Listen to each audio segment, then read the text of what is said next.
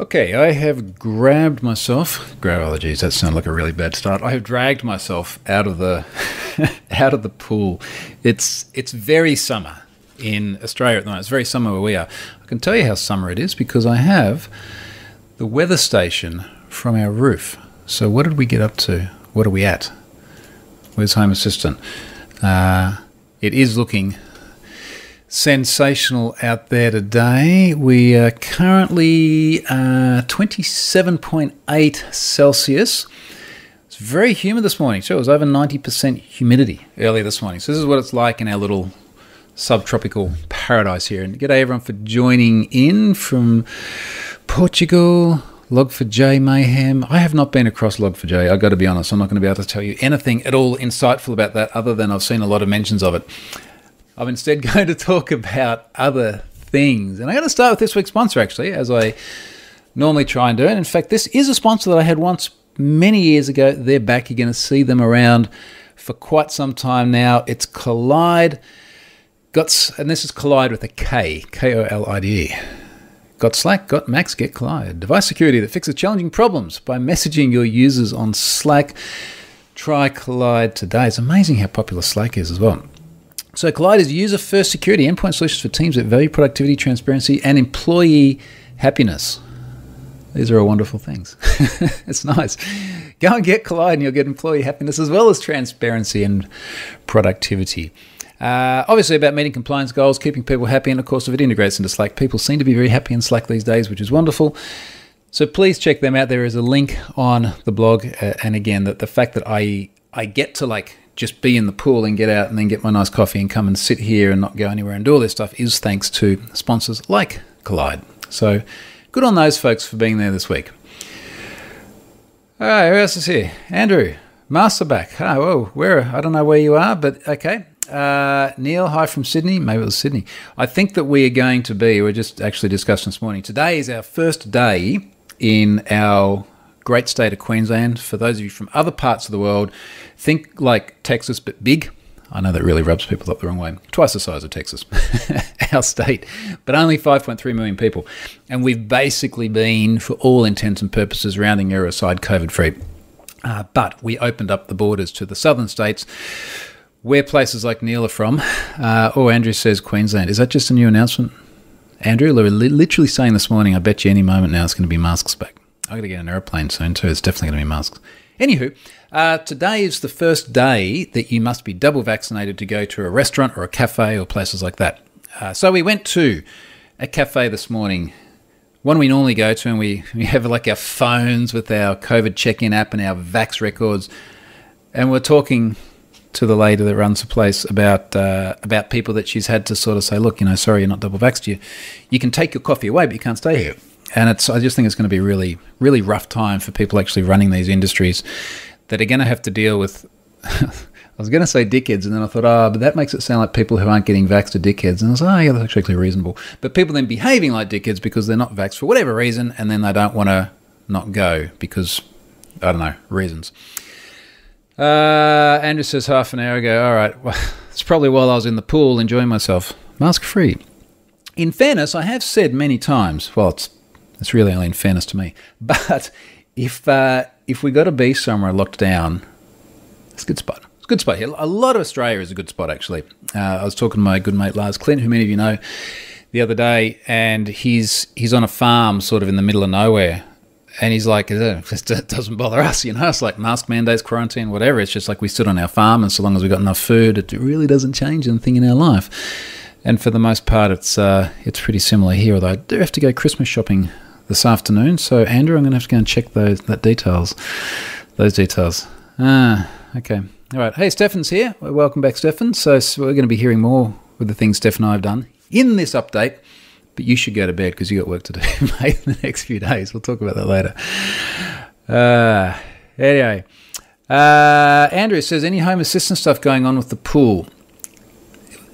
Just, just, and, and the reason just is I've got two in pool lights. They're RGB lights, they are not Wi Fi lights. They change color by literally power cycling them, and each time you power cycle them, they go a different color. There's a Shelly on that. So, kind of what I would like to have on the pool is I would like to have uh, temp sensors Now, I say that in plural because I would like to know the temperature in the pool. And then I would like to know the temperature coming off the roof because we've got one of those uh, solar heating jobs where it takes water from the pool, pumps it up in the roof. There's all these black hoses on the roof. It absorbs the heat, pumps it back down through our fountain. I've posted a photo before. We got these like chairs like sitting in the in the fountain where you can just sit there and like drink beer in the summer and pumps that back in and that's really super warm because often it's like 50 plus degrees up on the roof so I need to find a good solution to that. I did get one of the little Shelly, uh, I forget what it's called, um, little tiny one you can put probes on. So I've got one of those. I've got to get some probes and then drill some holes or something and make that work. But I would like to do some Shelly pool stuff as well, or some IoT pool stuff. On to other things. I mentioned getting on a plane. So next week I will be somewhere else. Charlotte and I are going away for Christmas to somewhere absolutely freaking amazing. I'm not going to say what it is until I'm there because I'm just going to like, hey, look at this, and you'll be like, oh shit, that's he wasn't joking. That's really amazing. So I'm literally getting together all my remote stuff. Uh, I think it's going to be a combination of iPhone and either those little Rode Wireless Go with a lapel mic, or I do have that shotgun mic working now for uh, from Rode. Now that I've got the correct sample rate set. So I'm going to take that away. That'll be an epic one Friday next week. And then I'll be a combination of back and away. we'll say that, and then over time you'll you'll see where it is. But uh, the only thing I can say for sure is that it won't be overseas because none of us can go overseas really anywhere at the moment, uh, not with any ease. But fortunately, we're in a good spot here.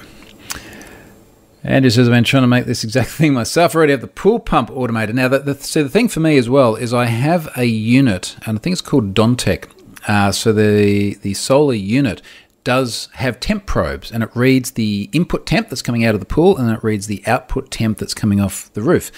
And it, it does that because it needs to decide when to turn on the pump. So if there's enough temperature variance between the pool and the roof, it turns it on. Uh, if there's not, then it's like there's no point pumping cold water into the pool. So I already have probes in there. In, in my perfect world, I'd just plug into this other unit. Or in the perfect world, the other unit would actually be IoT. It would solve my problem, but it's not. Moving on. I got a lot of random stuff in here, and then I'm going to talk more about some of the, the data breach, cyber things. Uh, I have been posting a lot of stuff about 3D printing, and as many of you know, I have been getting carried away. Now, on my desk, I tweeted this one the other day, and it's, it's part printed. This is a dumpster with 2021 on the front of it.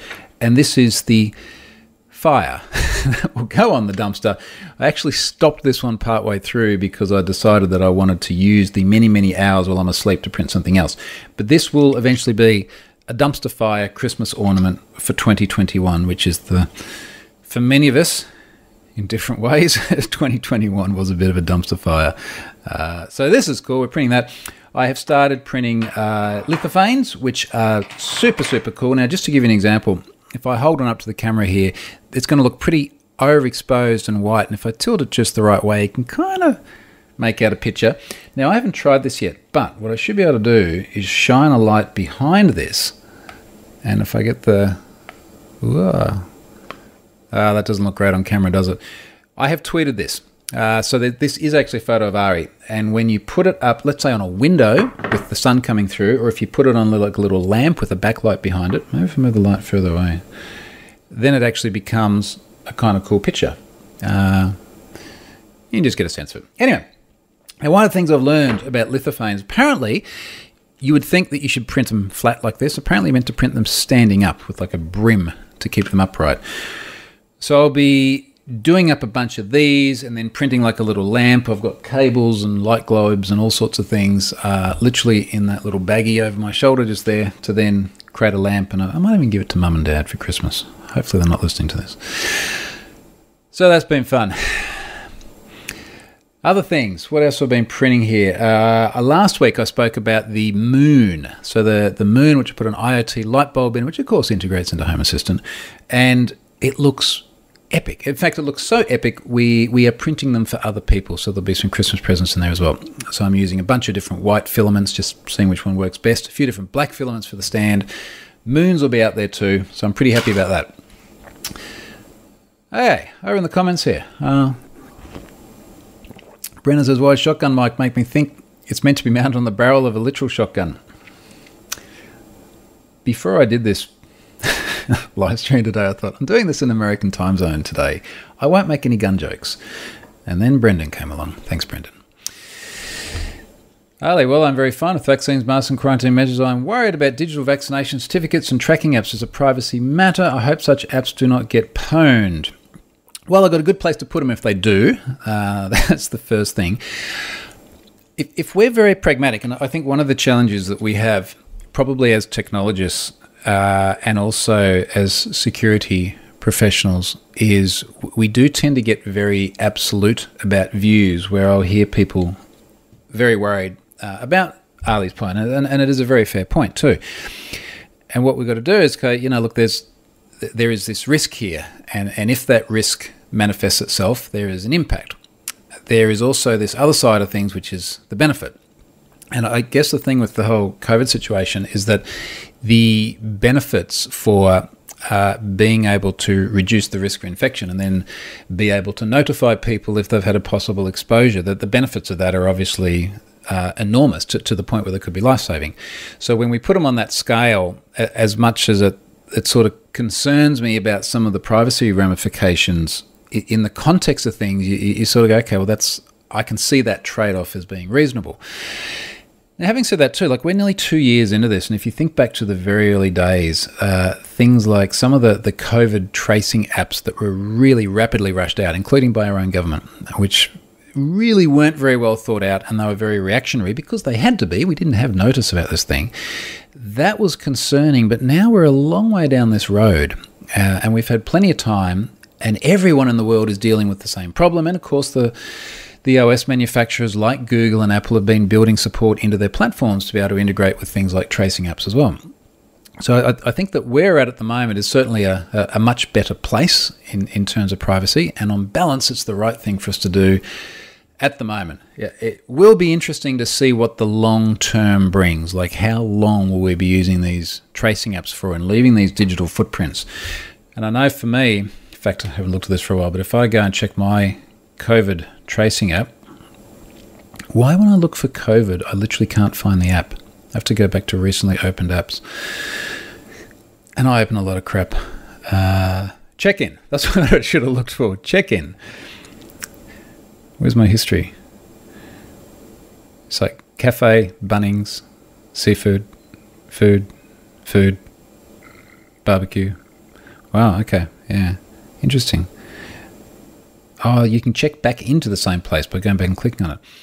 The, uh, the the other thing, and in fact, for, for all of you out there, particularly those of you who might happen to be in my state here at Queensland, if you have, such as in my case, uh, elderly parents who are a bit less tech savvy, do help them get their vaccine certificate attached to their check-in app because theoretically, as of today, as I mentioned before, everyone here in, in our state should be showing their app and showing that they are, are double vax as well. And going through this process was not fun. Charlotte and I went and helped my parents the other day, and I sort of went, "Oh, look, you're, you're sitting closest to dad. You help him. I'm sitting closest to mum. I'll help her."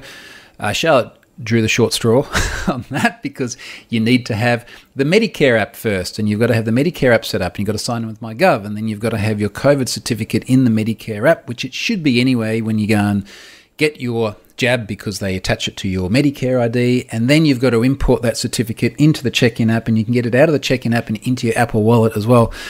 And just explaining that sounds confusing. So, what's it like for people who are not tech savvy?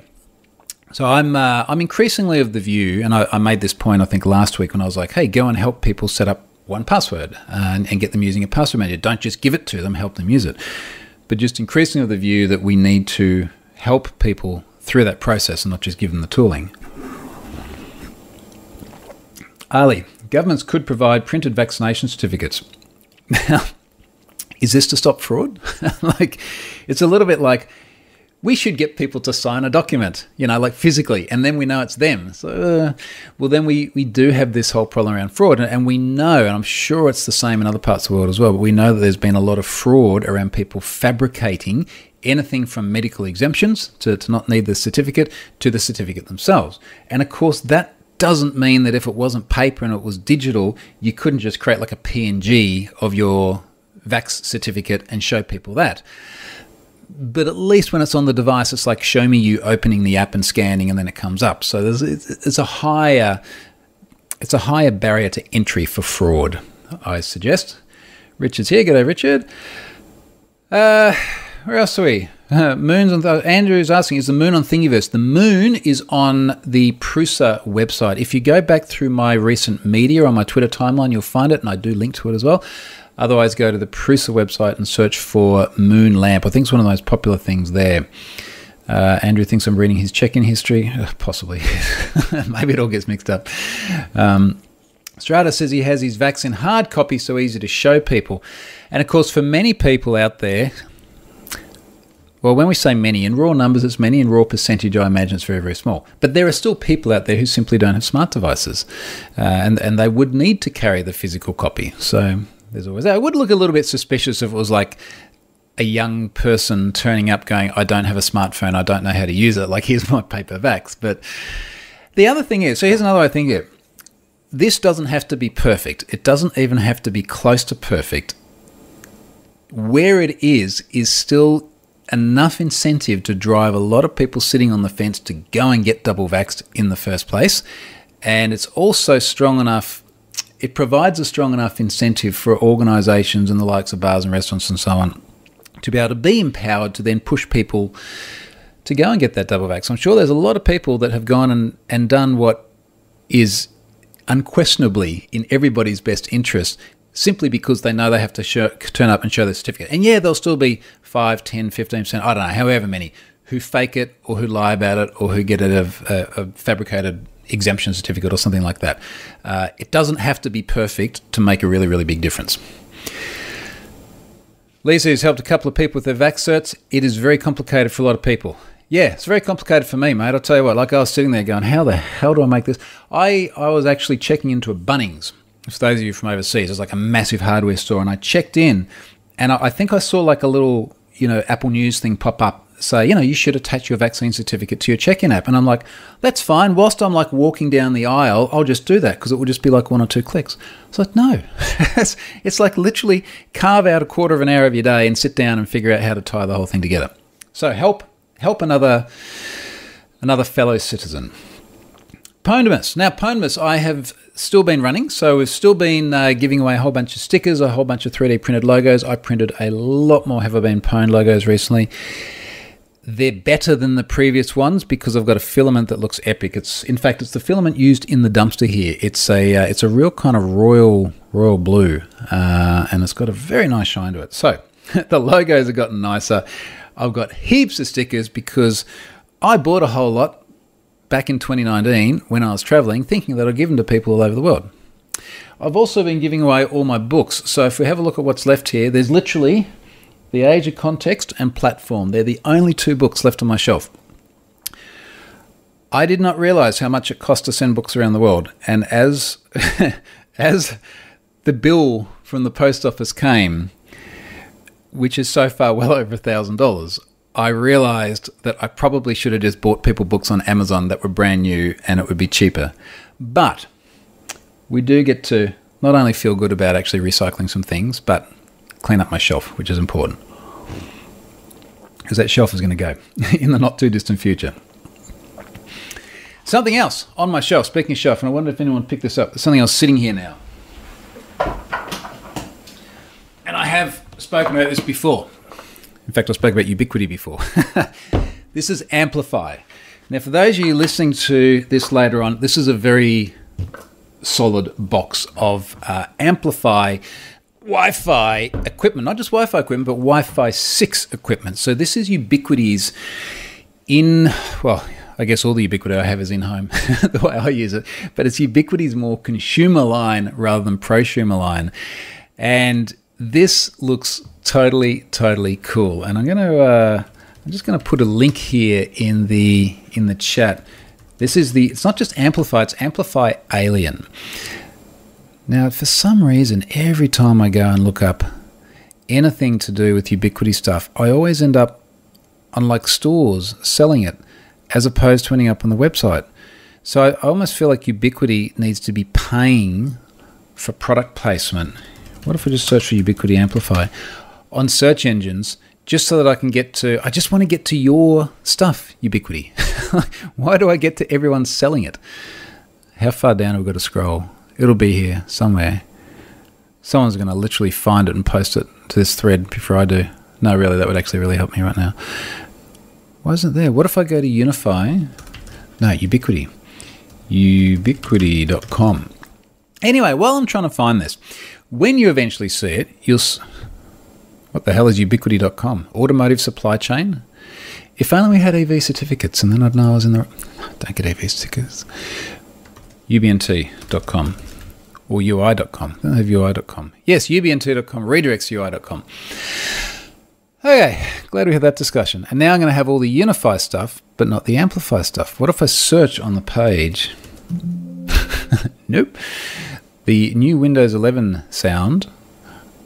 You know, I'm just going to link to one of the things they're actually selling here, and then at least you can see what it looks like. That's an ad. Will I get through it? Here we go. Ooh, that does look nice. I actually feel kind of jealous that I'm going to give this to someone else. You know what I'm going to do? I'm going to open the image in a new tab. and I'm going to link straight through to the image because the image, and then you've got to blow this up to full screen. All right, we got there. Here we go. Uh, bam. Right, Ubiquiti. so, Ubiquiti Alien. Let's just look at the image. If you haven't scrolled through this, you'll see what it looks like. It's like a black tube, uh, and based on the size of the box and the one that I previously set up, it's uh, probably about 200 mil high, and then it's got like a glowing green light on the bottom. This is obviously what makes it alien because it's green. Everyone knows that the only green things are aliens and hackers. And then it's got this really, really cool vertical display. In fact, I think it has the res of this display on here somewhere. 274 by 1268 pixels at 279 p- pixels per inch. Uh, full color screen, and it's super cool because you've got a whole bunch of stats on the screen, so you can see all of your your sort of network traffic, take any uh, firmware updates and things like that. Now, Ubiquiti sent me a pack of this.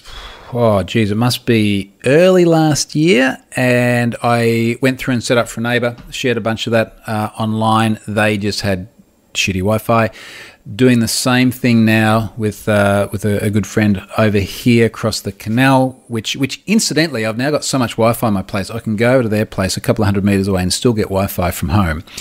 But this is going to help him inside his home. So it's the unit you see there.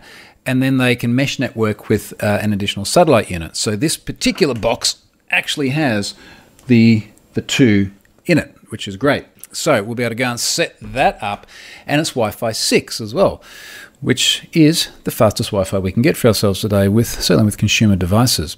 Uh, four Ethernet ports on the back, which is great, or four LAN ports. There's an uplink Ethernet port as well.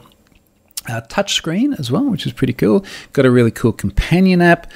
It's just it just looks awesome. It looks really really awesome. So I'm going to set, I don't know, I'll set that up today or something like that, and I will share some photos on the social with that. Have a look at what the other comments are here as we grab some more coffee here. James says we only go to Bunnings for sausages. So again, for those of you from other parts of the world, the uh, the thing that Bunnings is really well known for, other than just being like a massive hardware store selling everything, is the Bunnings sausage sizzle. And every time you turn up at Bunnings and you smell it, and you're like, oh, I really want a sausage now. Uh, so yeah, now I really want to go back to Bunnings again. I was there yesterday actually because in that bag are more IoT light globes. I get those Arlec ones uh, from Bunnings, they're about 28 bucks each. Put them inside the moon lamp, and then this is some of the presents we're giving people. Other people just lamenting the difficulty of getting that COVID app set up. Brandon says the amount of effort the government's make you go to just to attach the damn certificate is honestly silly. It it, it is it is, and I, I, I have a feeling that when every time I use MyGov here in Australia, it feels like there's a lot of sticky tape between brownfield monolithic apps and you're trying to tie everything together into this one unified experience. And i guess this is the way governments often are right? Like the, the, obviously the, the health system runs very independently to the taxation system uh, and you end up with stuff spread out all over the place. But yeah it's that that's a bigger problem than what we can solve here today. Uh, all right so that was AmpliFi. Oh, here's the other thing before I get into some more substantial stuff. Don't know if anyone spotted it, but in the still image I posted, I do have a new chair. Uh, in fact, what's even better than this, I've got two new chairs. There's one over here as well. So these are replacements for my very much loved, very much used Herman Miller Aeron that I bought definitely over a decade ago. Because when I wrote about Ultimate Home Office, in fact, if you search for my name, Troy Hunt Ultimate Home Office, uh, I originally wrote this blog post, wow, December 29, or 2009. Uh, and I talked about the chair there. Now, that was uh, that was pretty significant because first of all, that was a dozen years ago, 12 years ago. And fun backstory to this. In fact, this is not one of the blog posts in my, my book, but there is actually a backstory to the reason I wrote this. The reason I wrote it, and this was only about two months after I'd started writing blog posts, the reason I wrote it is I had actually written this on an internal blog, which I was trying to set up inside Pfizer and get people to write stuff for. Uh, and a lot of the basis of writing this was to demonstrate to the pointy head managers of the time that I had a really cool setup at home and I could be at home being productive, probably a lot more productive than in the office. So that was where that came from. Then I was just like, oh, I've already got it now. I might as well just post it into my uh, into my public blog. But if, if you read back through this, the language was very, very much about how do I speak to internal people within the organization. Um, anywho, so the original Aeron I bought, which of course was like the chair of the dot com era, uh, and it was super, super comfy and it lasted really, really well. And then more recently, I've had just stuff that will be fixed. I'm going to refurb it, but it was everything from the gas strut going, so it would get super squishy and then it would just sink all the way down. I couldn't raise it back up. Through to some of the cushions decaying, uh, through to some of the the mesh fabric, which particularly in this really hot climate here is is great because just breeze. Uh, that was starting to come apart in spots. So it was effectively wearing out. But when you think about, I mean, obviously, especially the last almost two years, this is where I do just about everything and then for the you know five or six years before that, most of what I did in terms of creating or writing stuff would be here, and then there was the travel. So I got a very very good uh, good workout. And then the reason I got two is because Charlotte often sits here and we work together on things because I have like the wall of screens will sit here and she'd be dragging that chair there over which which is heavy and low set and frankly not very comfortable so we want to get two chairs. The one over there is a little bit smaller, fits her frame. This is the big one. And then as this desk gets rebuilt, so I am going to have a new desk in here sometime next year. It's got a big opening in the front, so we can effectively sit with probably a two meter wide opening with both our chairs here, both in front of the screens. Uh, and then that chair will go, and there'll be something else there as well. So anyway, this is all just part of making my space here more productive because I'm here for, for the very, very long term. Okay, let's have a look at what the other comments are here. Um, government, government, government, government. All right, move on. Actually, last thing before I go on, two more substantial things. I finally got Windows 11 installed on my desktop. So I tried to put it on my laptop several months ago. I kept getting uh, a very unfriendly hexadecimal error every time I tried to do that. Eventually, a couple of weeks ago, I took a, a cumulative update for 10 and 11 then like automatically worked. I'd been waiting until I got a, a, few things that were just demanding my attention out of the way before upgrading my desktop, just in case I had problems. No problems. Worked absolutely beautifully. First go, no problems. Very, very smooth, which means that my desktop was smooth, Charlotte's laptop was smooth, Ari's laptop was smooth, Elle's laptop was smooth. My laptop was the only issue I had. So now I am adjusting to having my menu items and my, my icons in the middle of my taskbar as I look across at all my screens with it. So I think I've got to do a little bit of tweaking here to get it uh, get it to work just the way I want. But I've actually got to sit down and literally go through the what's new in Windows 11 so I can actually get up to speed and use some of the cool new stuff.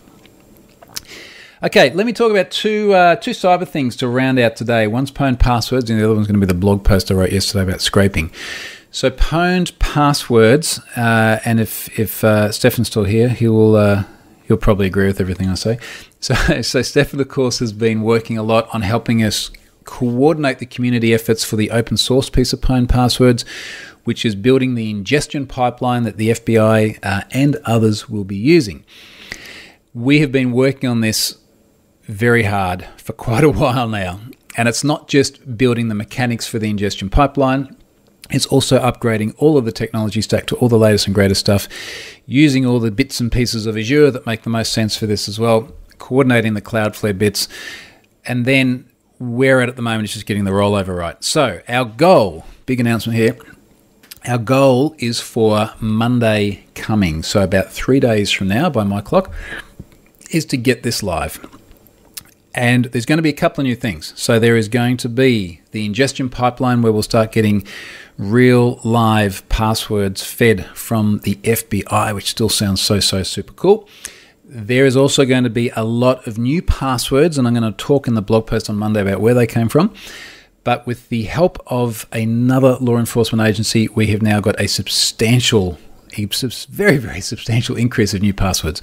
Uh, they are all going to be going live over the weekend with a blog post announcing it all on Monday. So that is super exciting. Uh, literally, my job today, so long as I don't get distracted by other things again, Stefan, who knows what I mean. My job today is to make some really big headway with, with that. In fact, a lot of the work has already been done, but it's just making sure we have a clean rollover because we're at 1.2 billion something requests a month to this service at the moment. And the last thing I want to do is lose anybody's requests as we roll over.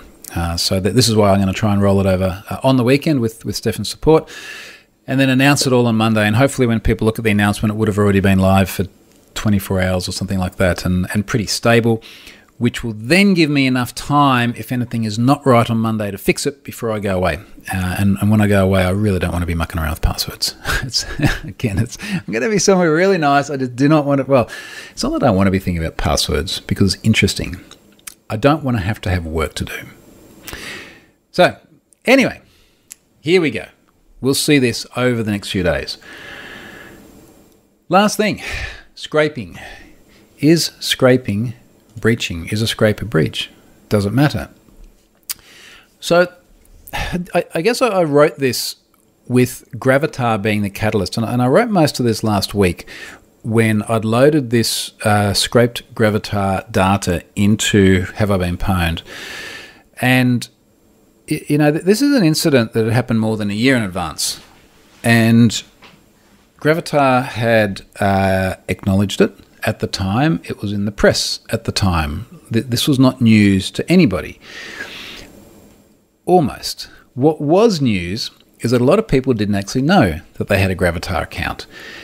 And even if they didn't have an account in the traditional sense, uh, a username and a password, and you log on, you manage stuff, a lot of people have their email address on Gravatar. But it's not really their email address, it's a hash of their email address. But the, the, the, problem is, is that when we have a hash, an unsalted hash, and, and just the very mechanics of the way the Gravatar service works, it had to be an unsalted hash, then they can be easily cracked. So what ended up happening with Gravatar, and I spoke about this last week, is there are, I think uh, off the top of my head, about 160 million something hashes that were scraped off their service, and then about 114 million of them were cracked, including my own email address. And this data was obviously obtained from Gravatar in a way they had not intended it to be made available. Now, they actually had an enumeration vector where they had, I guess, what boiled down to insecure direct object references. It's like there is a number in a URL. If you plus one, you get something else. The oldest trick in the book, right? So, someone managed to do this 160 million something times. Grab this data, and then circulate it, including on hacking forums. So this data's all out there. I put in Have I Been Pwned, and I, it, it was sort of interesting to see the reactions where a lot of people were like, and the vast majority of people like, you know, thank you, this is really useful. I wanted to know about this. Uh, I don't know how they had my data. Uh, I tried to log on, but they don't have an account. And then there was this fraction of people who like, this is irrelevant information. I don't want to know about it. And I'm like, you know, you got a delete button. Like in your email client, it's like just delete it. Some people said, you should go, and I'm going to paraphrase a bit here, you should go and invest a bunch of your time building software so that we can choose when we would like to know about this or not. So that if our data appears out there but it's been scraped as opposed to breached, then we don't hear about it and other people are just abusing it without our knowledge. Um, they don't normally say that bit, but that's effectively what it means. So, no, I'm not going to go and build features for people to be able to sort of self assess what they want to be emailed about when they probably get less than one email per year from Have I Been Pwned anyway. I know that for sure because I've got the stats. but there was discussion about is it a breach or not. And I, I just, I, I, I felt this was the wrong discussion to be having and I felt it was the wrong term to be using. Now, I don't have a problem with the term scrape insofar as it is someone making request to a resource on a service, taking the response of that and using it outside the context in which it's meant to be used. Uh, I, I, don't think legitimately calling an API, which is designed to, let's say you go and use the Have I Been Pwned API and you go and make requests for that, that's, that's not scraping. That is literally just consumption of a service which has been provisioned to do exactly what you're doing. If someone was going through and literally incrementing a number and pulling back data which wasn't meant to be in that fashion or accessible in that fashion, well, then yeah, that's, that's a scrape. So, do we classify the scrape as a breach? Now, one thing I didn't put in this blog post is I feel that there are perverse incentives for not calling it a breach. And, and what I mean by that is can you imagine lawyers? You know, lawyers would be like, oh shit, don't call it a breach. If they call it a breach, we've got to do mandatory disclosure, we've got to do this, we've got to do that, we've got to get lawyers, we've got to do identity theft protection, all this other crap. But if it's a scrape, not so bad. Again, I think it's a perverse incentive because it's a very self-interest um, in, in incentive. Like it's, like, and I'm not saying this is what happened at Gravatar or LinkedIn or Facebook or Clubhouse was also in this boat earlier this year.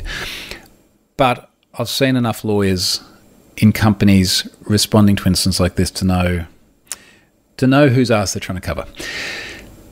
So I think that's a perverse incentive. But if we look at it from our perspective, and the perspective of, and every time I run like a poll on this, I get like an 80% response rate where people are like, you know, yeah, I want to know about this. Their view is that this is data which was obtained without my informed consent, insofar as I didn't expect it to be used in this way. It was obtained in a way that the service provider didn't expect it to be used because this the Gravatar literally changed their implementation after this. Now, if they expected it to be used this way, they wouldn't have changed anything. They would have gone, all right, well, basically the system's doing what it's meant to do. No, it wasn't meant to do this.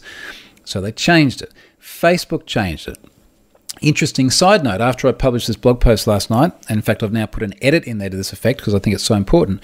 Someone sent me a link and went, did, did you know that Meta, as in Facebook's parent company, did you know that Meta is now offering bug bounties if you find scraping vectors? So it's like, yeah, SSRF, SQL injection, cross-site scripting, scraping. you know, like I imagine you don't get quite as much money for a scraping vector as what you did for like full-on SQL injection and total pwnage. But isn't it interesting that it is serious enough that it sits up there alongside the other very unequivocally definable hacking vectors? I think one of the things that's perhaps most important here if, if we kind of take a step back and go, okay, well, you know, what are we ultimately talking about? Uh, we're talking about treating this seriously enough that, for example, you let people know. I would have liked to have known from Gravatar that my data was accessed inappropriately. I've got a bit in here, and in fact, the hero image I used is a, uh, a post on a hacking forum where people are exchanging this data. They were selling this data, swapping this data, providing this data for other people to misuse. Multiple posts on this forum, and in fact, someone here is commenting, and they've got uh, they've got a handle of email miner. Now, I made a bit of a joke in here. I was like, you know, why do you think it's on this hacking forum? Do you think it's for people to, you know, send everybody Christmas cards? no, it's, it's not for Christmas cards. When your handle is email miner, it's not for Christmas cards. This person says, "Hello, would you sell records of a specific country only? PM me if so. And again, getting back to the context, I want to know. I want to know if someone is selling my data to email miner. Now, Gravatar knows this. Absolutely knows this. There's no way they wouldn't have been able to find this information. I don't link to it, but any of you can find this information very, very easily. So, regardless of whether you call it a breach or a scrape or a data incident, I air quoted that for people listening, a data incident, if it's impacting people in this fashion, well, my view is people should know. And I don't think that watering it down by trying to say it's not a breach is is a reasonable, sensible, privacy first approach.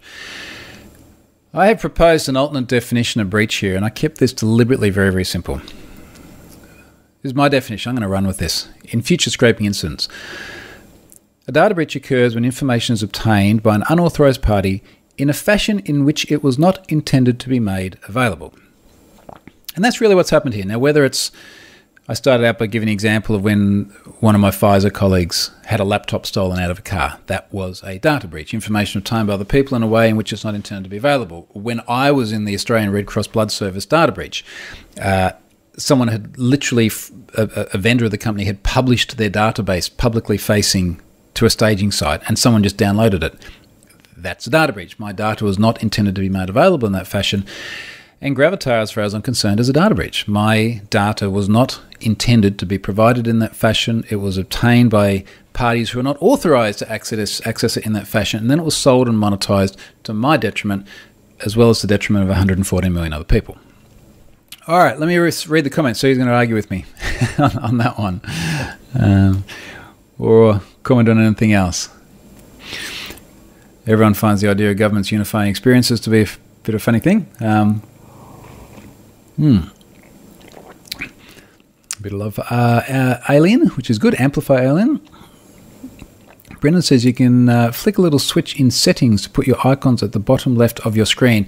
I know I can do that with Windows 11, but I kind of feel like I should drink the Kool Aid a bit. You know, like just there is, whether it's Microsoft, Apple, Google, Amazon, like any of the big ones, and a lot of the ones that aren't quite as big, there are people whose entire livelihoods, teams whose entire livelihoods are to figure out how to make user experiences the best possible thing.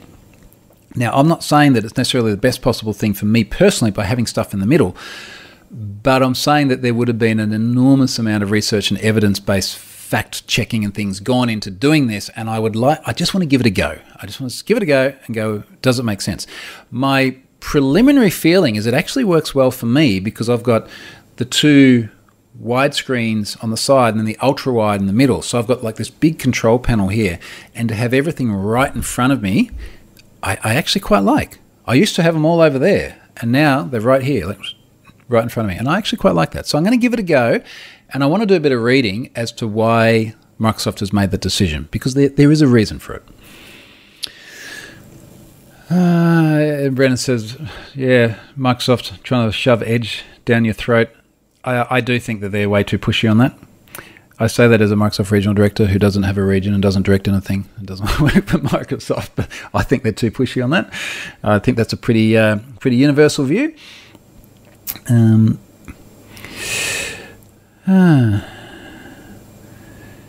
Brendan says, uh, unrelated, it's meant to hit a top of 28 in his area today. We really have had very few 30 degree days yet. I think it's because of the sort of the La Nina cycle. Is that the wet one?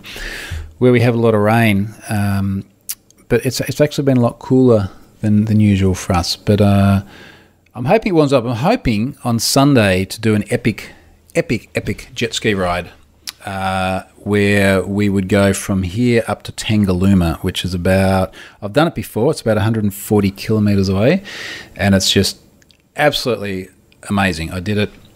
I did it three and a bit years ago with Ari, and then Charlotte and I will do it. I think we might do it on Sunday because it's looking really nice then. Photos incoming. Ben says the term scraping could also apply to automated capturing of data obtained in ways that are intended i.e., LinkedIn and GitHub. Is there any legitimate use of scraping using the definition that we know of for. Leave a comment because I'm kind of curious what you mean by that, Ben. Because certainly we've had issues with LinkedIn being scraped. I literally added a LinkedIn scrape in Have I Been Pwned earlier this year. There is also one from a service called GeekedIn, and GeekedIn, this was several years ago now, scraped a whole bunch of GitHub data to try and do recruitment from it. But I think what you're saying here is those services are using scraping to pull data from somewhere else. I'm just curious to hear what you mean by that. You've then said, but when combined with unintended use of the system, I think it also becomes a breach. Fair enough. Uh, Stratus says, by the way, Troy, your old seven year old video of you trolling a virus scammer on phone came up my recommended watch list. I watched it and loved it. Is that the one that's like an hour and 20 minutes long? That's, I'll tell you what, Stratus, if you watched all of that, you did very, very well. Uh, that video, or no, it might be newer because I think the one in 2012 was that long. Uh, over a million views on that one, which is my most popular video ever by a long way.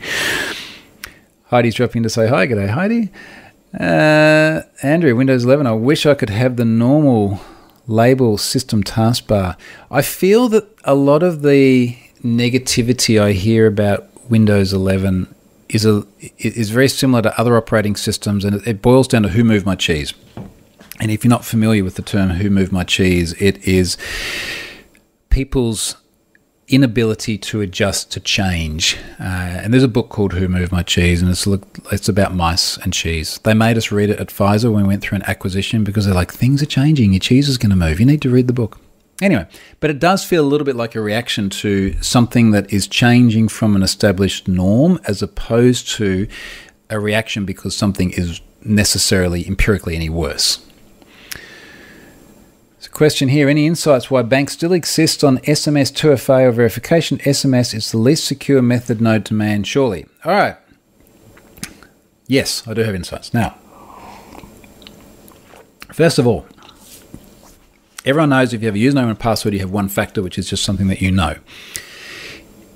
Any implementation of two factor, and we're going to use the terms interchangeably here two factor, two step, uh, multi factor, multi step, it's like a username, password, and something else any implementation of a username password and something else is better than just a username password. The number of times I've heard someone say having 2FA with SMS is worse than having 1FA, they literally can't do math. Like 1 plus a positive integer or, or, or a positive decimal, a positive anything, is greater than 1. so you've always got to have the username and password and something else. And then the argument simply comes down to how strong is that something else.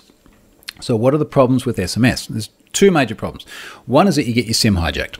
So if someone can get into your let's say get into your phone carrier, social engineer your phone carrier, grab access to your SIM. And incidentally, one of the problems we've got, and I've literally spoken to telcos about this, is that I'm saying to them, why don't you make it harder for people to uh, port someone's phone number to your provider or from your provider, and they're like, well, the government told us because of monopolies and things, we have to make it easy for people to switch providers. So we have to lower the barrier entry because of anti competitiveness, which then makes it easier for people to go and port your SIM somewhere else. Anyway, that's a SIM thing. The other thing is it can be phished. So you as as a bad person could go and stand up a phishing page say enter the username and password you get the username and password from the victim you send those to the target service the target service then sends an sms to the victim because the credentials check out and then your phishing page just simply says okay now enter the token that's a problem with SMS is a problem with soft tokens and it's a problem with hard tokens that aren't U2F. So if you have the old RSA sort of keys with the numbers on them. So, really, when we talk about the difference between soft tokens and SMS, the fundamental difference is the hijacking of the SIM. If someone is being targeted, that's something I'd be much more worried about than if we're just talking about credential stuffing. So, credential stuffing, we're talking about potentially billions of credential pairs. I've certainly seen billions of credential pairs uh, that are plain text uh, email addresses and passwords, and they're used by people to try and authenticate to a service a very significant number of those are going to get hits. Now, the only way you're going to get into accounts that have 2FA, even with SMS, is that you've now got to go through and either socially engineer people, say via a phishing attack to get that token, or you've got to go and hijack the SIM, which also has a barrier to entry which is significantly larger than just literally entering a username and a password into an HTTP request. So, why do banks provide it? They provide it because it works for everyone. My mum and dad. If my mum and dad go to log on to their bank and they're like, We've sent you a text message, please enter it, they know how to do text messages. They're good with text messages. If the bank said, Please open your soft token and enter the code, and mum and dad have recently replaced their phone and they didn't back up their soft tokens, and they didn't migrate them over to the new device. They're screwed. And then the problem you've got is going off on a big tangent, but it's an important topic. Then the problem you've got is that you're literally going back to the bank or Dropbox or Twitter or whoever it is you turn the 2FA on with, and you've said, you know how I turned on 2FA back at the time when we verified it was me, and I said, hey, if you have my username and password but you don't have my token, don't let me in. Well, now I have my username and my token, but I don't have, or my username and my password, but I don't have my token. Can you please let me in? And then you have to fall back to manual verification processes.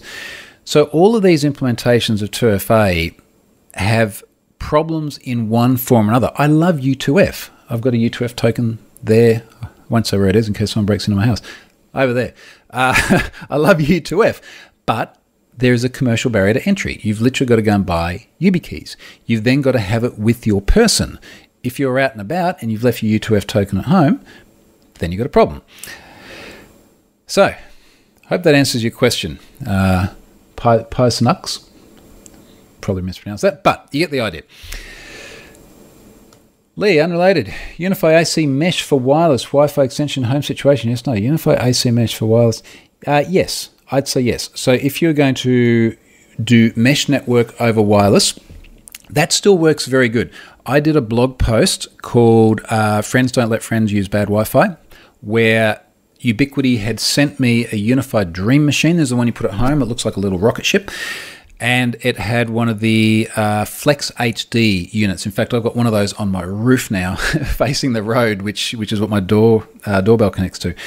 And, and I'd put that in uh, my mate Raf's home. He's the guy I set up 1Password for the other day, and that wirelessly uplinks and it works beautifully. Of course, ideal world, you do a wired backhaul. So, say for that unit, where is it? On my desk just here perfect world, what we would do is we would hardwire from the unit, which is going to plug into the uh, NBN modem. We'd hardwire that through to the satellite unit, but this is going to go into a multi story house spread out across a large space. They don't have a wide backhaul, it's just not going to work. But they do wirelessly uplink much more efficiently than what your mobile phone, for example, could, sitting in the same space as the satellite unit. So it is it is a yes, definite yes. And of course you can chain them too. So you can let's say you had a really really long house and your inbound connection is at one very end and then you can put one here and then that can wireless uplink to there and another one there and that wireless uplinks to there. So that's the, the joy of mesh. Ah, Ali, I was working for another top 10 pharmaceutical company at the same time. Thankfully, we had hard disk encryption. Uh, yeah, we had hard disk encryption too. And in fact, the, the blog post um, that I wrote about scraping, in that first paragraph, I talk about Pfizer. It, it, links to the submission they made to the Attorney General where they say, yeah, it had disk encryption. And then everyone gets to sit there and speculate about whether someone managed to break through the disk encryption, which, of course, if you do it right, is extraordinarily unlikely. But particularly when you're talking about a healthcare company and patient data, it's like you, have basically just got to go look there is no evidence of abuse uh, and there is no evidence of not abuse. You, you, know what I mean? And then you get back to uh, absence of evidence is not evidence of absence. so we we don't have anything to suggest that bad stuff happened, but we also can't prove that no bad stuff happened. Encrypted disks. Andrew says, How much fuel are you taking for that? This will be an epic jet ski ride. So, what I did last time is I had three 20 litre jerry cans. Uh, I bought some new ones recently, some that just fit the jet ski a bit better, so I'll take that. So there's 60 litres. It takes 60 litres as well. And then there is a spot on, uh, I think it's on Moreton Island or maybe at the end of North Stradbroke Island where there's literally a service station. And I just, I just like walk up the road carrying the jerry cans. That sounds like a lot of fuel, and it is. It's a 300 horsepower supercharged jet ski, which doesn't help but even if you're just cruising along, like it, it does it does burn the fuel rather quickly. But uh, yeah, fortunately there there are there are places to stop and, and refill. Just not not on the harbour, not without going over like Redland Bay or something in Brisbane. First world problems. Ben says there's a difference between someone scraping data that is obtained through normal use of the service but automated. But see, it's it, it's not really Ben, and, and this is this is what Gravatar came to. So that that API on Gravatar uh, is made to be used by people. Uh, it is used in normal use. The the thing that fundamentally changes is is quite different for me to like load up someone's Gravatar Gravatar Gravatar profile here in my browser That is very different to you going, I'm going to write a script to like mass enumerate this and pull down 160 million records. Uh, and this is why Meta's got that bug bounty now, because they're literally saying, look, there's a there's obviously by design within services like Facebook a whole bunch of information that's intended to be publicly consumable. But we want the public to consume it in this particular way. The, the public wants it consumed in that particular way. People want to post things on Facebook. They don't want Cambridge Analytica to go through and mass scrape the data and then turn it into a monetizable product at the expense of the end user. And th- this is a really interesting challenge, right? It's like, how do you achieve those two objectives? How do we make this data available so that it's publicly accessible, but only in the right way, and it's still publicly accessible in the wrong way, but we stop the wrong way f- from happening? So you can uh, you can see the challenge there.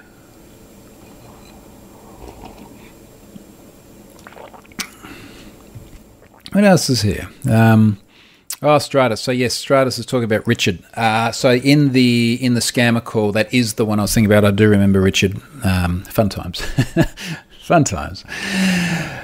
Uh, ben loves his YubiKey. I love my my YubiKeys. I, I think they're they're great. And also, I think part of the solution to 2FA is what is what is a low friction way of making it available. Now, I'll give you I'll give you two examples. I have it on my Facebook account. Incidentally, I got a thing on Facebook the other day that I think means I'm important, but no one else can tell me that. I got a thing. I screen capped at the time and I, I didn't post it. Um, here you go. You have 15 days left to turn on Facebook Protect. Troy, your account has the potential to reach a lot of people, so it requires a stronger security Sorry, no, not A. That was my fault. So it requires stronger security. Facebook Protect, an advanced security program, helps defend accounts like yours. Turn on Facebook Protect before 30 December 2021. After that, you'll be locked out of your Facebook account until you turn it on. Sounds super fishy. It was literally in the Facebook app as soon as I popped it up. I clicked on turn on now and they went, yep, fine, it's on. Because I already had 2FA and obviously a strong password and all that sort of stuff. Anyway, my point was I can't remember the last time I actually had to use either of my factors on Facebook because I stay signed in on the PC and I stay signed in on my devices. So, from a friction perspective, I like the ability for the appropriate services to have long running multi factor authentication sessions. For something like the bank, less so. But then, and here's the thing some people will be upset about, but I like the idea and I've started doing this more and more now, of having your second factor code in 1Password. Now, people get upset for this very simple reason, and it's, it's, it's, it's good logic which sort of falls apart very quickly. And the logic is the, the logic of being upset is that if you have both your username and password in 1Password and you also have your second factor code generator, then everything is in the one place. Where the logic falls apart is it's like Yes, it is. But it's all on here already anyway. I've been using Authy for years. So I've got 1Password and Authy here. So in a way, it's no longer 2FA. It is literally like something you have. Because if you have the device and it's got to be open and unauthenticated, but then you might have that anyway because you've looked over someone's shoulder and seen the pin or whatever else it may be. Except 1Password automatically locks very, very quickly. And then you've got to have your master password or you've got to have, you know, Face ID. So you, you can see the trade off. I see the argument they're making, but then when you look at the friction it introduces, not just at the point of authentication, which is much easier when you can just autofill from 1Password, but then to my example of my parents, if they don't go through the process of migrating their soft tokens, then they get locked out. But if they have it all in their password manager and it's synced across their devices, well, then they don't get locked out all these things become like a balance, right? And it's it's not the right. There's not one right answer for everyone. Everyone's got to find what is their own balance. But I think particularly when we're talking about trying to bring people into stronger authentication schemes and using multi-step, multi-factor, whatever, uh, lowering the barrier to entry is far more valuable than the utopian implementation of separating things across devices. All right. No soft token, no online banking. Make it a regulation. Perhaps I'm harsh. Yes, you're harsh. Uh, the, the other thing to consider with banking, and I wrote a blog post some time ago, which I've shared a couple of times just in the last few days.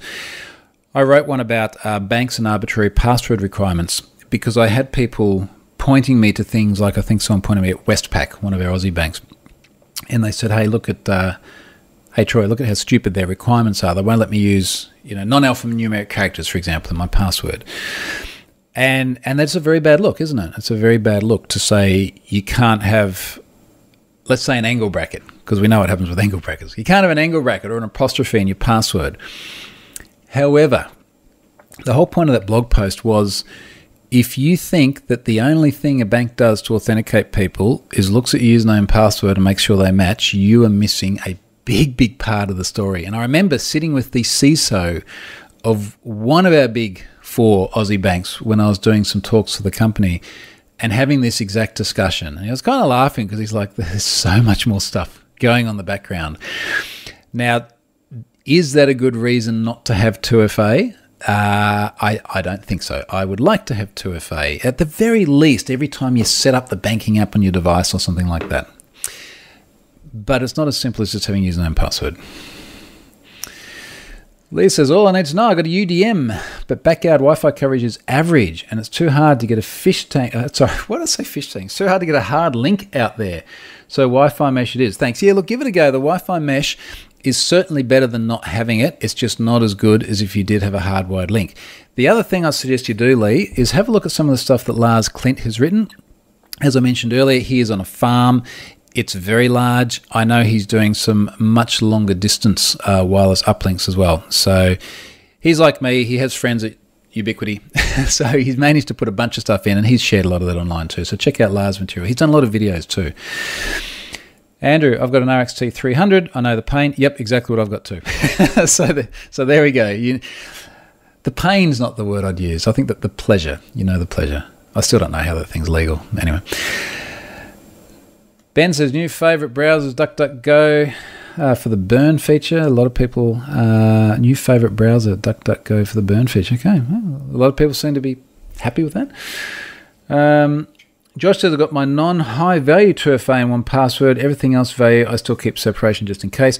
Uh, look, um, one of my I won't say which one it is, but some of my most high value things, I'm just saying, look, you, you just must have the U2F key.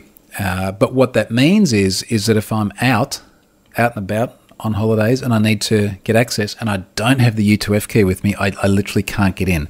So you have to choose the right things.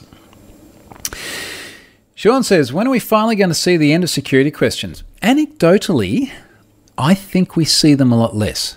I don't have the numbers, the empirical evidence, but I can't remember the last time I have actually had to use a security question somewhere. There, look, there are certainly times I, I still get asked for my birth date. I'm just, uh, whatever, you know, give, it to. So it's probably in data breaches anyway. But uh, I feel like we've reduced that. Andrew says, uh, there's Jetski again. It's pain at the cash register of the pump. Uh, yeah, it is, but it's not as bad as filling up the boat. First world problems. on, on, that note, I'm going to leave it there. Next week, uh, as I said, I will be coming from somewhere totally, totally epic and awesome, and I'm going to uh, make particularly. I really need to be doing this. I think I will do it later in the day. It's the morning here in Australia. Uh, because later in the day is when the English people are up, and it's obviously a lot more miserable there at any time of the year, but especially now when it's cold, and this is going to be a, just wait till you see it. So I'm going to do it later in the day, just for fun. See you, folks. Have a good weekend.